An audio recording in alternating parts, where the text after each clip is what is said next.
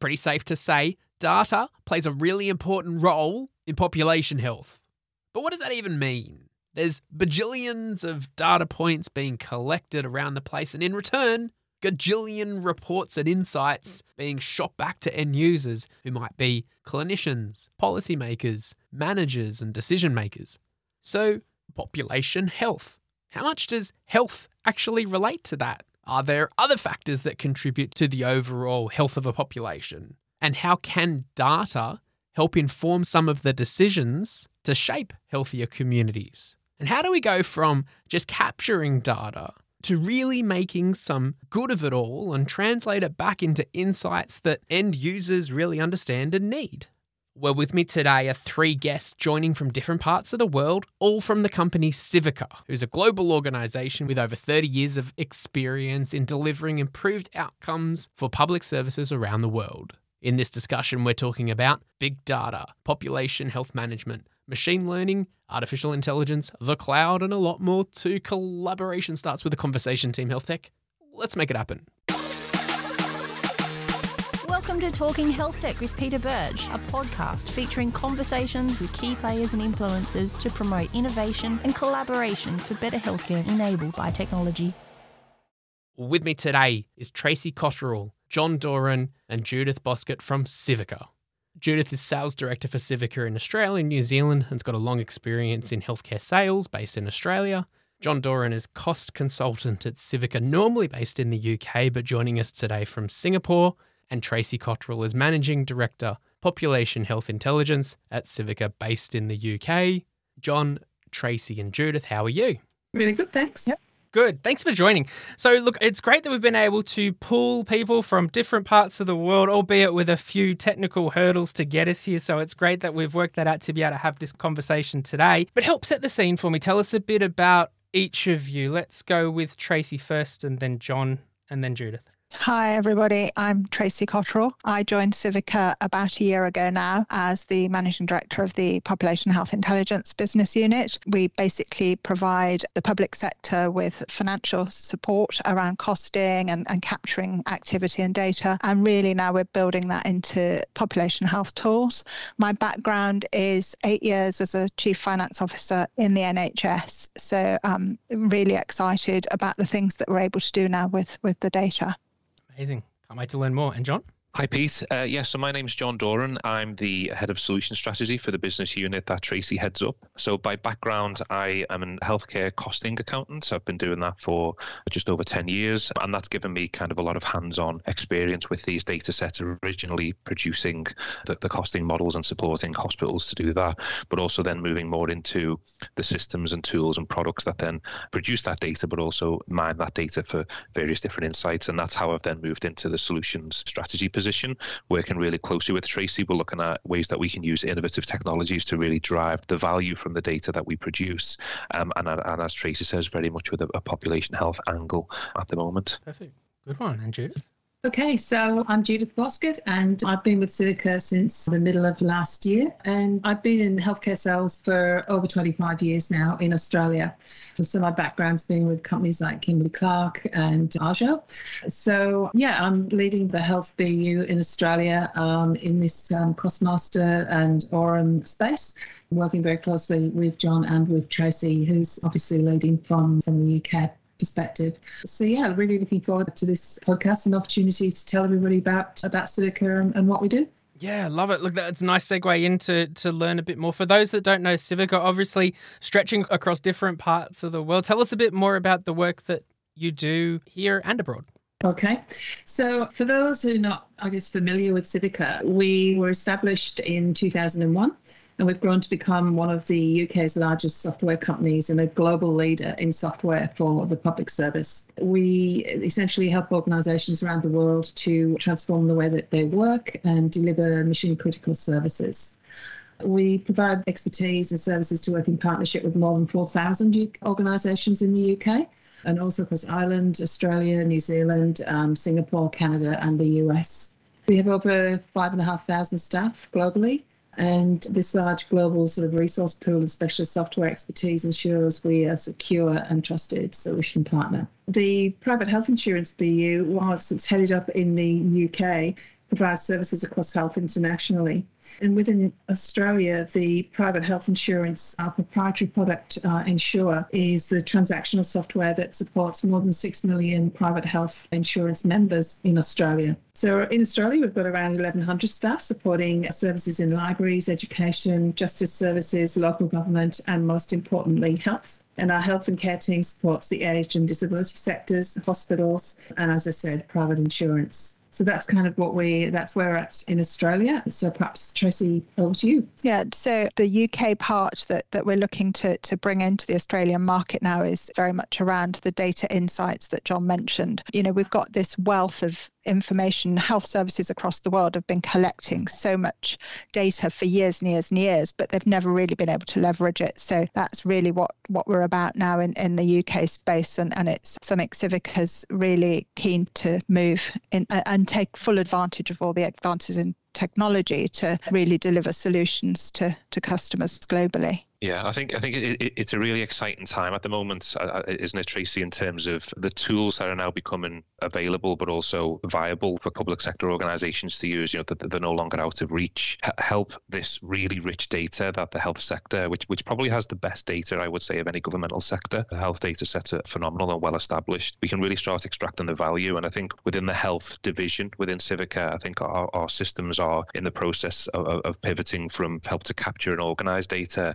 to drive value from those systems. So it's no longer about just inputting data into clinical systems or, or financial systems just to, to store that data and record it. It's also about saying what can we do with that data once it's captured that helps decision makers, whether they be clinical or managerial, to really um, you know have better tools at their fingertips when they're making those calls on the ground, when they're looking at strategic direction of organizations. That's very much the, the direction. I, I know our, BU in, in, in, PHI Tracy, isn't it? Is very, is very much kind of heading that way. Yeah, it, it's about looking at the, the use of resources to achieve better patient outcomes, which essentially is population health. I, I think we differentiate our BU from other BUs in, in Civica in saying that, that we're looking at using the data for operational and management decisions. A lot of systems are out there supporting clinicians in making clinical decisions, mm. and that's great. But how do you then marry that up to make the right strategic transformational decisions across an organization that still deliver that clinical benefit on, on the individual patient level? And that's what we're about really is bringing that big data in to help managers make operational decisions that drive best value from yeah. the resources. So, if I've understood correctly, it sounds like, you know, as an operational or a business tool that's been utilized for selling to be able to capture data and input information, I guess, around the financial side, particularly in the healthcare space. But obviously, in doing that, you're building up such a rich data set and insights and knowledge that can give back. And that's something, you know, I know you mentioned that there's very much data tools for clinicians and, and all of that. But I know from a clinician's perspective, that's one of the biggest bugbears is why, why do I need to input so much information and I get nothing back in return? All I'm doing is feeding the beast kind of thing.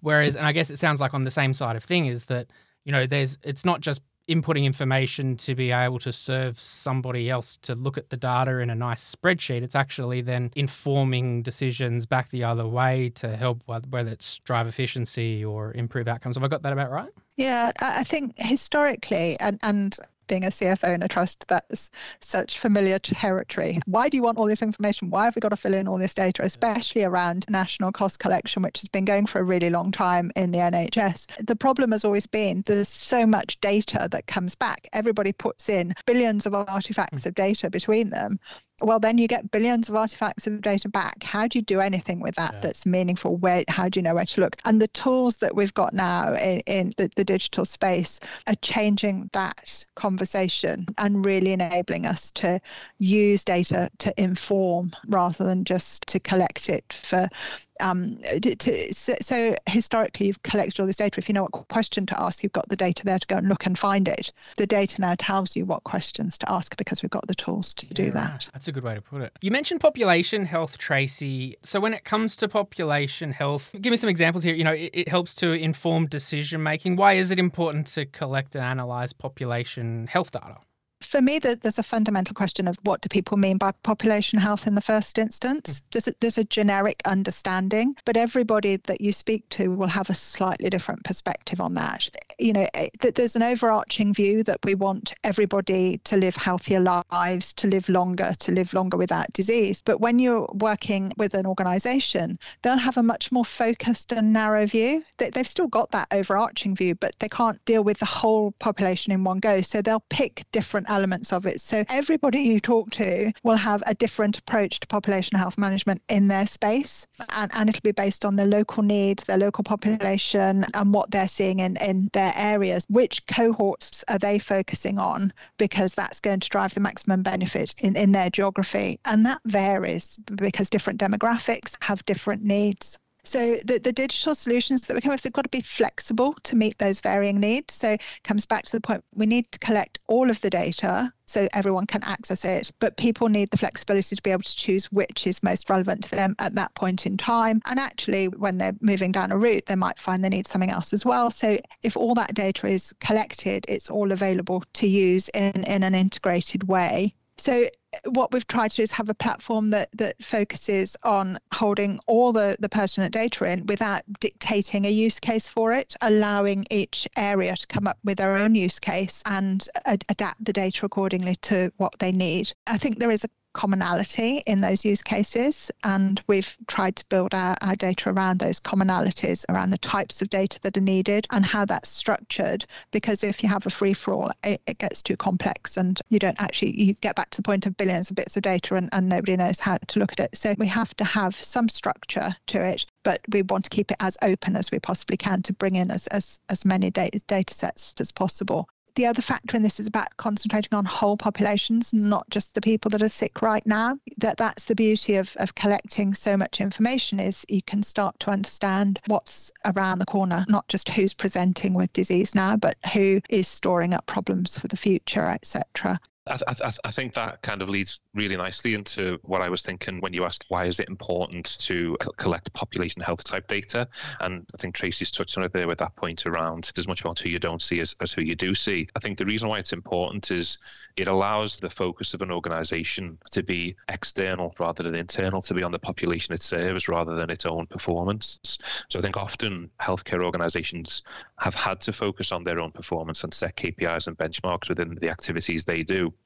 But if you think about, like Tracy said, it, it, it's all about what's good for the patient, what's good for the people whom it serves.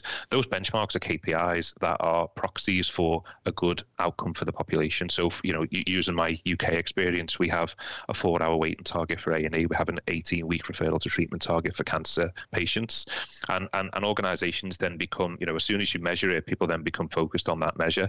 But mm. they're in internal measures what population health management does is it uses much broader data from outside the organization to pivot the organization's focus and then that becomes more on well what behaviors what what services what products do we need to have that are going to best serve the people that we serve uh, their kind of outcomes of the population and, and as tracy says that one of the reasons why that's important is because not everybody comes through the door however there's still stakeholders there's still people for whom the health system needs to work and then that it, it fills in those blind spots. So I think you know it is wide, it is varied, but it's a really important shift. I think moving towards population health management rather than organisational management. Mm, it sounds like a good a good mix between allowing that flexibility to be able to measure as required, but at the same time giving some guardrails to be able to have a breadth of, of image. Sorry, Tracy, you were about to mention something as well. Uh, yeah, so just expanding on that point a little bit that you you just summarised there.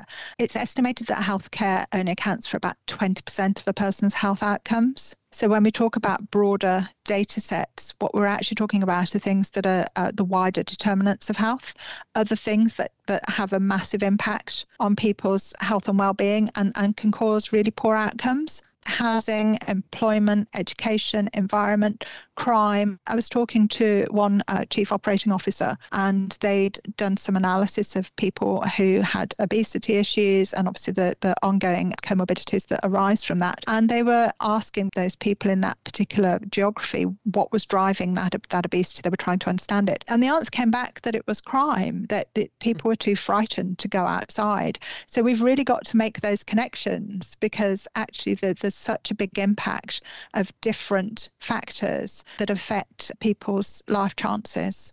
Yeah, that's mm. fascinating. That's fascinating. And bringing it back to home a little bit, Judith, understanding the needs in Australia, uh, is this type of tool and requirement resonating with health systems here in Australia as well in terms of that need? It is, in that we've certainly seen a lot of interest in um, in the products that we're, we're offering at the moment. Where there, there are frustrations within, for instance, within New South Wales, within local health districts, where they find it very difficult to actually break down costs. And as Tracy said, they've got the information, mm. but it's just a matter of like, well, how do we actually pull out what the important points are. So it's actually very difficult at the moment, for instance, for one local health district to compare its performance to another local health district based on precisely the same criteria because it's very difficult to actually get that information and be able to i guess triangulate it in you know in the right way to give you the results that you need yeah. I think Australia has a, a, real opportunity though here in these kind of tools to be one of what to be an early adopter who can have early success while this field is still settling in exactly what it is and, and, and there's a lot of variation in, in terms of what the definitions are. What we can say, and Tracy mentioned the kind of commonalities, is it requires data, it requires high digitization. Population health tools and, and the decisions we can make from them I think will probably benefit urbanized areas over rural areas. It's very difficult to overcome the challenges of geography. Um, you know, if somebody's in a remote area, it, it, it's always going to take a long time to get them to a hospital if they have a heart attack, for example. You know that mm. the, the, physical distances are what they are.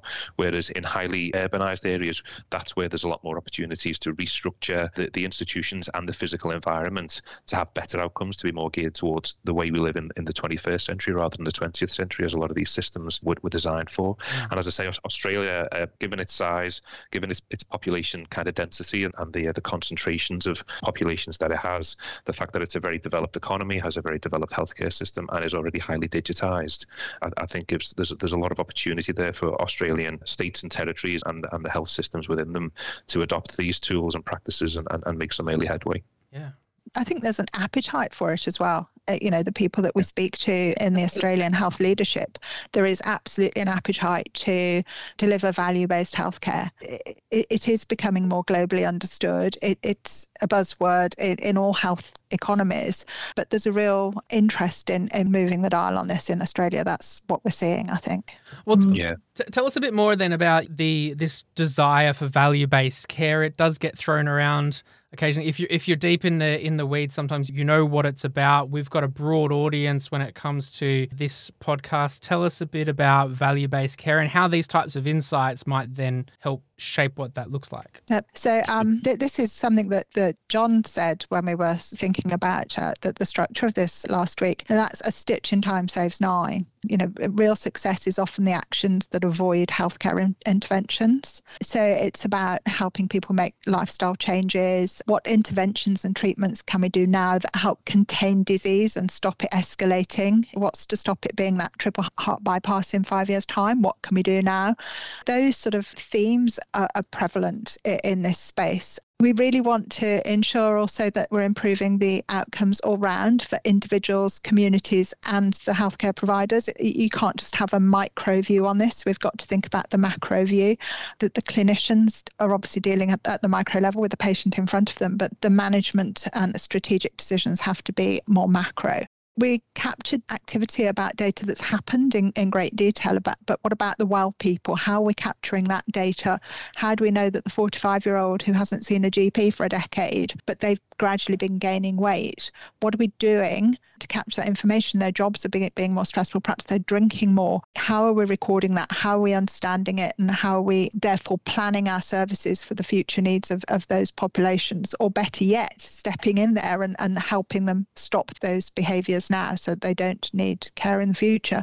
And that's really what value based healthcare is about. It's about ensuring that the resources we've got are used in the best way to get the best outcomes. And that isn't always just to treat what's in front of you. It's too late. By the time someone's presented, it generally can be too late. You know, if we've got people being diagnosed with cancer in the ED, then we're not doing value based healthcare very well, are we? So I think there's there's a real focus on trying to understand how we can change our investments now without destabilizing the delivery. And this, of course, is the balance that people have got because they spend all the money that's invested through government budgets gets spent on dealing with, with what's in front of them. It's very hard to pull that out and say, actually, we need to, to move that money over here to the left and invest in early interventions yeah. so that we don't spend later on. So that's going to take time and, and thought to balance those things off. W- one of the things we can do is is look at the data and see who's missing. So if we've got a, a data set of activity by geography, we, we can look at that and really go down into the depths of it if we use all these triangulated data sets that give us the demographics, that give us the education and the other social factors. We can drill into that data and make sure that we have got proportional representation, if you will, of the patients we'd expect to see. And that helps us identify where we're um, not delivering care to specific groups or if there's underserved populations. It helps identify where those health inequalities are. We've all had the stories that men are notoriously bad at going to, to the doctor, you know, and it's a generalization, but it must be based on something. And, you know, how we're going to find those other cohorts that we might make generalizations about. So there's a, there's a lot in value-based healthcare. It's, it's again, it's a really broad subject. But for me, my, my personal view is how do I maximize the use of the resources? Again, as a CFO, particularly through COVID, the constraint wasn't money. Governments were throwing money at, at services left, right, and centre. The constraint was people, resources. No matter how much money you throw at it, you can't buy more nursing or more doctors if they're not available. You need to use those resources to best effect. There were only so many ventilators, and okay, people got off and, and made lots more. But if you've only got so many, you need to use them to best effect. And you know, you need to make sure that you you are really thinking through the pathways that enable you to get the most value for the most people out of what you've got. I think you know you make some really interesting points there, Tracy, and we often have these kind of discussions, don't we? And, and I always find it really enjoyable. I think one of the things that jumped into my head when you were talking about value-based healthcare, and, and with your question, Pete, is I think the 45-year-old who hasn't seen a doctor for 10 years is, is, is a great example of how value-based healthcare is actually far more than just about the healthcare systems. Because the answer to the 45-year-old is, well, make them more active, make them make better kind of life choices, I yeah. suppose. It, but that's not something that's within the gift of clinicians, yeah. and you get into a really interesting conversation there around personal responsibility versus nanny statism and, and, and where do we fall in that line. But I think one of the things we'll find in population health management is it'll go far beyond healthcare. So the data sets that the healthcare systems are, are, are collecting, triangulated with some of these other sources that Tracy's talking about, I think will then be used by city planners and people who are deciding on justice systems and, and, and, and social care systems, these physical and non-physical institutions that we build and that we base our communities on all play their part. So I think you know sticking with Tracy's example of, of someone who's not quite active enough. There's a big conversation going on in, in America at the moment about walkable cities, for example, and the infrastructure that they've the, the physical environment that they've constructed has had these knock-on implications on the health of, of the population that only now it, it's being seen to be adverse, or to many people it's being adverse from a health from a health point of view. Whereas you know the kind of communities that I've seen on my trips to Australia, for example, and obviously things like climate play a part, but very walkable, lots of community kind of hubs where people can stay within their own local community and get from A to B. Lots of public parks, places to run. You, you, you're giving people the best chance of being healthy and, and active. And on the population level, which is that's the clues in the name, they will then fall out to on average better outcomes outcomes for people. So, uh, you know, as I say, I think that's where uh, the population health is going to touch on value-based healthcare. It's all of the stuff that Tracy said, absolutely, uh, and more. You know, beyond the health sector as well the quote that we came up with at the um, discussion we had last week is happiness is a health outcome. Absolutely, we quite like liked that. that. Yeah, I'm gonna I'm gonna put that on a t-shirt and steal it. I think, but uh, we'll put, put, put, it, put a quote underneath. But I, I have learned so much already about population health, and I'm I'm fascinated by the concept of you know the actual healthcare component or the medical stuff only being you know like 20 percent of of the the overall picture. And so to bring it back to you know some of the tools and capabilities from from Civica's side, so that's why health is one of those business units, and there are different aspects of your focus focus and then pulling all those bits and pieces together with your different tool sets? Is that kind of how it all comes together to give that bigger picture view from a public health side? Yeah, from a technology point of view, I think that we touched on it at the very beginning. We're in a really exciting moment in time where I think there's a couple of things that are allowing this transformational change. I think one of them is just the advent of cloud processing and, and the extra capacity that that gives these systems and tools. We're, we're now able to meaningfully manage and investigate absolutely enormous data sets. And it gives us the ability to retain the granularity, which is where the value is, but also still be able to kind of look for themes and commonalities across that data. Another one of our little phrases that we like is you can use that then to get a, a bird's eye to a worm's eye view, all from the same tool or from the same source. So I think that that's it. And obviously the, the cloud processing is continuing with new kind of tools coming on board, such as Databricks and things like that, that will mm. allow for even faster processing. So that, that's one of the fundamental capabilities. And then I think also AI is going to play a huge part of this, as, as it will in many other pursuits, as you know, which I don't think is a controversial thing to say. The, the, the way in which AI is going to be helpful in a population health management point of view, though, is being able to just exponentially reduce the amount of time it takes to identify insights in that enormous data. It's going to find the, the needles in the haystacks mm. so quickly that then we can use data, we can use contemporaneous data to, to base our decisions on, and, and that increase in collecting the data to be able to use that data to make a decision means that, you know, as, as I say, it, it's just going to revolutionize how, how, we can use data to, to base really high level strategic decisions. I think part of the criticism of systems in, in the past, and, you know, you, you use the phrase people complaining about feeding the beast, is often by the time those systems were able to produce any kind of outcome, the data was one, two, three, five years old, and the world has moved on. You know, as I say, the, the, those the two advents of those uh, cloud process and, and AI is it, it's going to break that link and it's going to make the, these data sets um, usable in, in, in something approaching real time. Something that the last couple of years has definitely proven is that there's there's no time to waste for insights at any time. You know, it's a, a couple of days and is let alone a couple of years, and it's and it's not as helpful. Yeah, meaningless. Yeah. And and I think the other thing for me is the clinical engagement that comes from these um, advances in technology. Of course, we wouldn't be able to calculate the data without AI and cloud, but the reporting that we can now do is the systems that sit on top of this data mm. that enable you to, at the click of a mouse, change the view and be able to really quickly sort of draw the insights required out for the stakeholder group that's interested. Those reporting tools are just adding so much value to that data. We can use them to really portray graphically and for the accountants in the room in tabular form, but be able to push that information through in ways that are meaningful to people people in the areas that they're interested in, literally at, at the click of a button, because we can hold so much uh, data within the, the reporting tool that they can drill through this bird's eye to worm's eye view. I mean, I, I never tire of, of sitting and watching the, we've got a, ge- a geographical picture of an area of where services are provided and where the service users are located, two little maps side by side. And as you drill through, you see the bubbles on those maps changing. And you're going, well, why are providing services in, in this location when all of my patients live over there.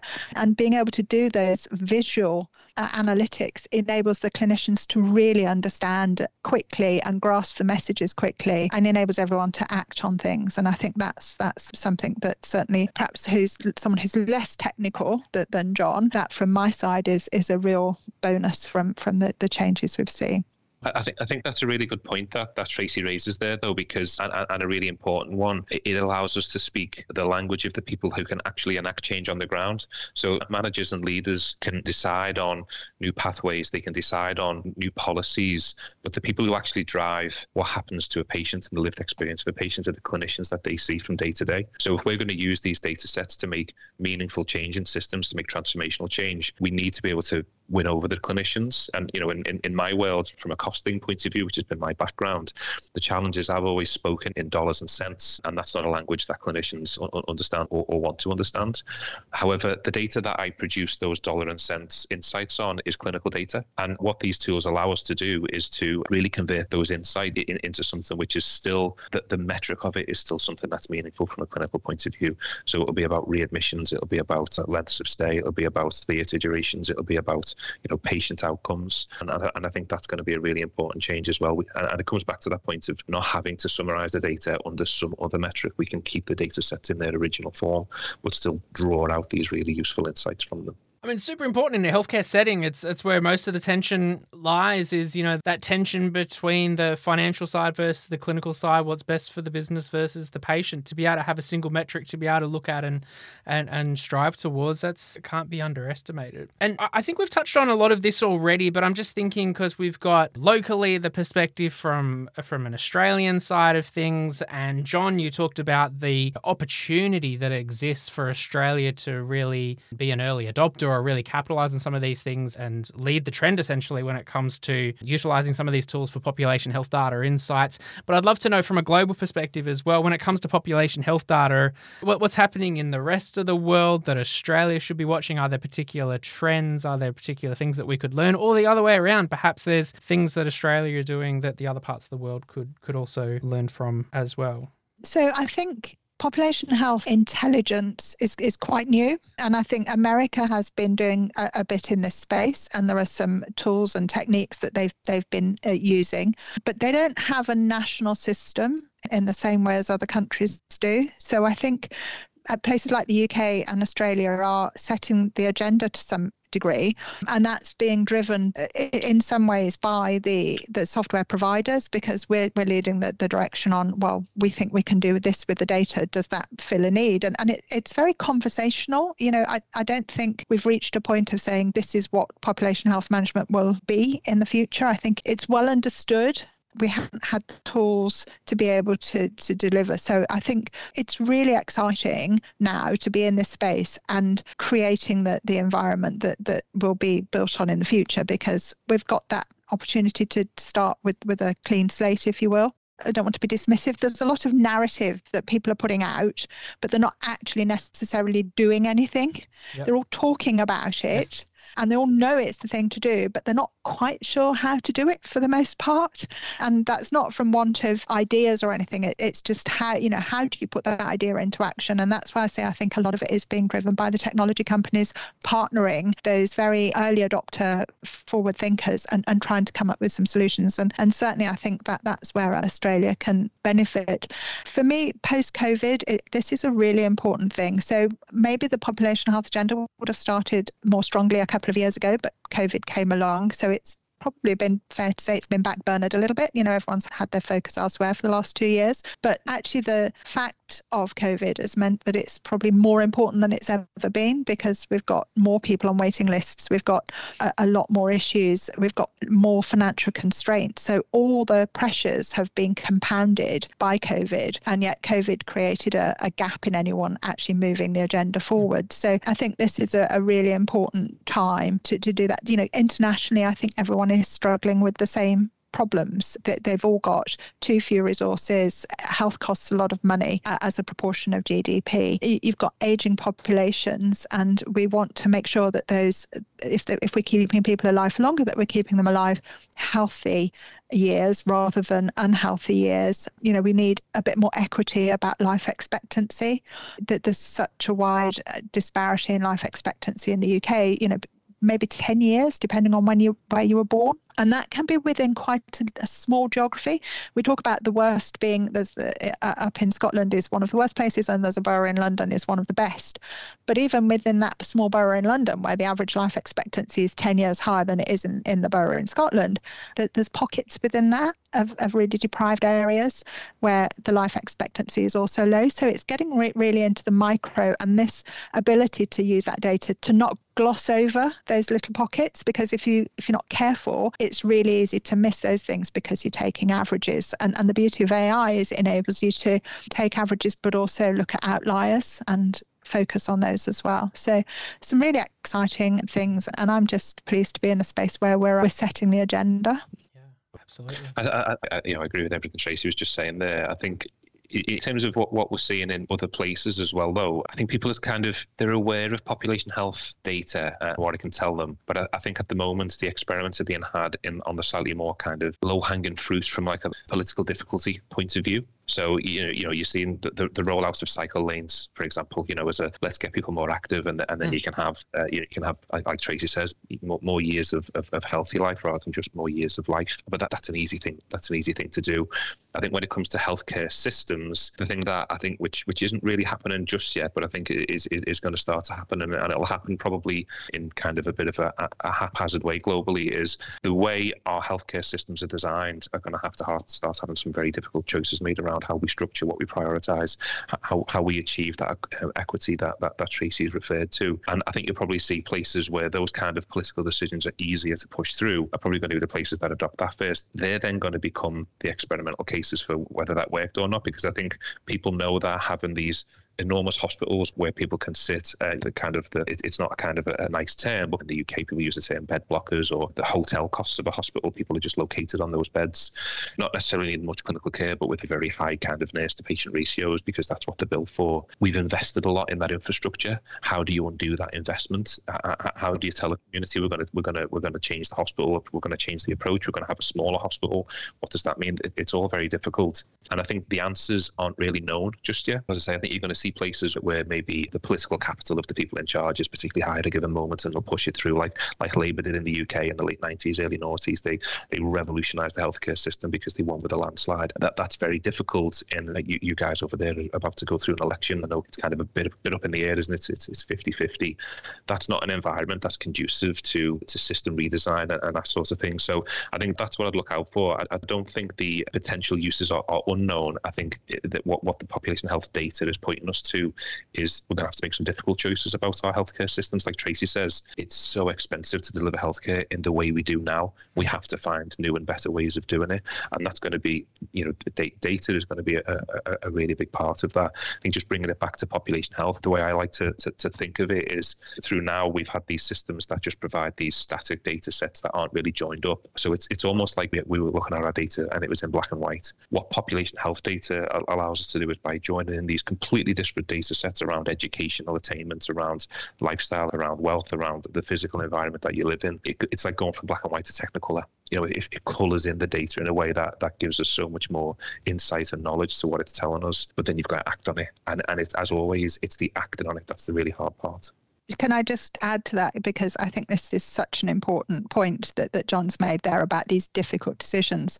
Something else that COVID has done is it's changed the public's behaviour and they will drive this change through their government voting choices, whatever else, and, and by lobbying their local MPs. You know, COVID let the genie out of the bottle. Two years ago, no companies were investing in people working from home. The technology was there, but people weren't doing it they had to do it. That investment has been made, and and people have almost changed their their interactions with with life. Literally, you know, I don't commute to work every day anymore, and I go to the gym, and or uh, you know, I've got a much more flexible working pattern. I, I can fit different things in, and I'm prioritizing differently. Pretty much everyone in the world knows somebody that, that's died of COVID and not necessarily someone who is old and frail. They probably know someone who it was a surprise and a shock. And that brings their own mortality into focus and makes them reevaluate life. And I, I just don't think that people are going to go back to the way they were. They're going to want the health system to change and adapt to, to this new post COVID world. Absolutely. Such a such a reflective conversation and so much to, to get into and, and such a great way to kind of summarize where we're at in terms of population health data, the opportunity that exists, the tools that can give the insights to really make informed decisions, not just at a large scale, but right down to the to the granular, uh, as you mentioned. Just to, cl- to close out the conversation, I'm really keen just to understand, you know, from Civica's point of view, particularly in Australia as well, Judith, what are the kind of things you're looking forward to seeing come out of Civica over the next 6, 12, 24, or what are the focus and priorities priorities for you here locally, and then also we can close out with Tracy and, and John from a more global perspective as well. So a really strong focus for us is this precise thing that we're, we're talking about is population health and costing. So it's a very hot topic. There's certainly a lot of opportunity in Australia that we can see. We've already seen that there's a massive amount of data already available, and um, I think John would attest to that. That it's a very some very sophisticated costing that already occurs so we're certainly not the, the trailblazers in that space, but we, we really do feel that we are in terms of population health. So that that's where we'll be, I think, focusing in the next, certainly in this space, in the next 12 to 24 months. Yeah, I think just, just to add to that, what, what Judith was saying there, um, you know, I think population health has been quite fragmented, as we've talked about. But I think what we're looking to do with our systems that Tracy mentioned was add, add a more central capability where a lot of these different initiatives can be based from, that, that, that central repository of all of these different data sets and how they how they interact. And I think costing is one of the data sets that I think is going to be really important in that mix because it, it, it's incredibly granular and detailed from a, um, a data point of view. And, and we mentioned it earlier that it has that single currency running through it as well. So it makes analysis a, a, a lot more easy to do on that data set. So I think it, it's going to sit within the population health space quite neatly. In Australia, in particular, but, but in order to do that, you therefore need to have a well established costing data set to be able to trust the, what it's telling you, to be able to have a, a regime in place where it's collected on a regular basis.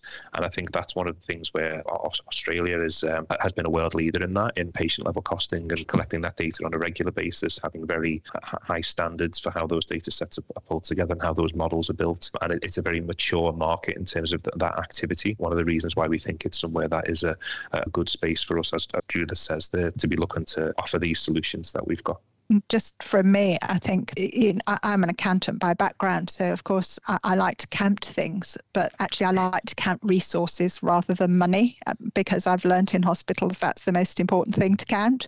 But what we don't do, either in the UK or as far as I'm aware in Australia, is really think about whole government accounting. We talk about what we spend as an organisation or maybe a, a group of organisations, but we don't think about what is the total cost of all the services that we're delivering to our community. And actually, if we're bouncing people between services, are we costing more and delivering less and fragmenting those resources badly. So for me, one of the key functions of population health is it's a, our tool is a platform where we can bring all those different things together and understand what as a community we're spending on our population in in a range of different ways you know health social care education etc and really then go well what value are we driving from that and is it the right investment in the right place to get the best outcomes? And typically we bash people between health and social care or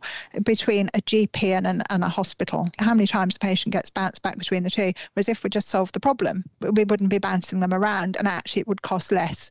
But everybody is trying to contain their own financial position and avoid costs for themselves rather than thinking holistic. And that to me is where population health really can change the, the, the dial something for us to work towards. Absolutely solve a lot of problems. I've loved this conversation. Judith, John, Tracy, I'll put some details in the show notes of this episode. There'll be an article on our website for people to follow along. Check out some of the glossary terms in our website that were referenced in this conversation today, and they can check out more information about Civica through your directory listing on our website as well.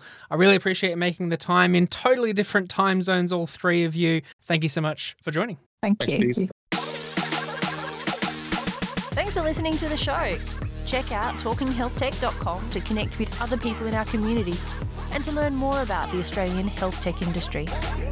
Also, make sure you hit subscribe on your favourite podcast player so you don't miss an episode, and share this episode with a few people who need to hear it. Now go make it happen.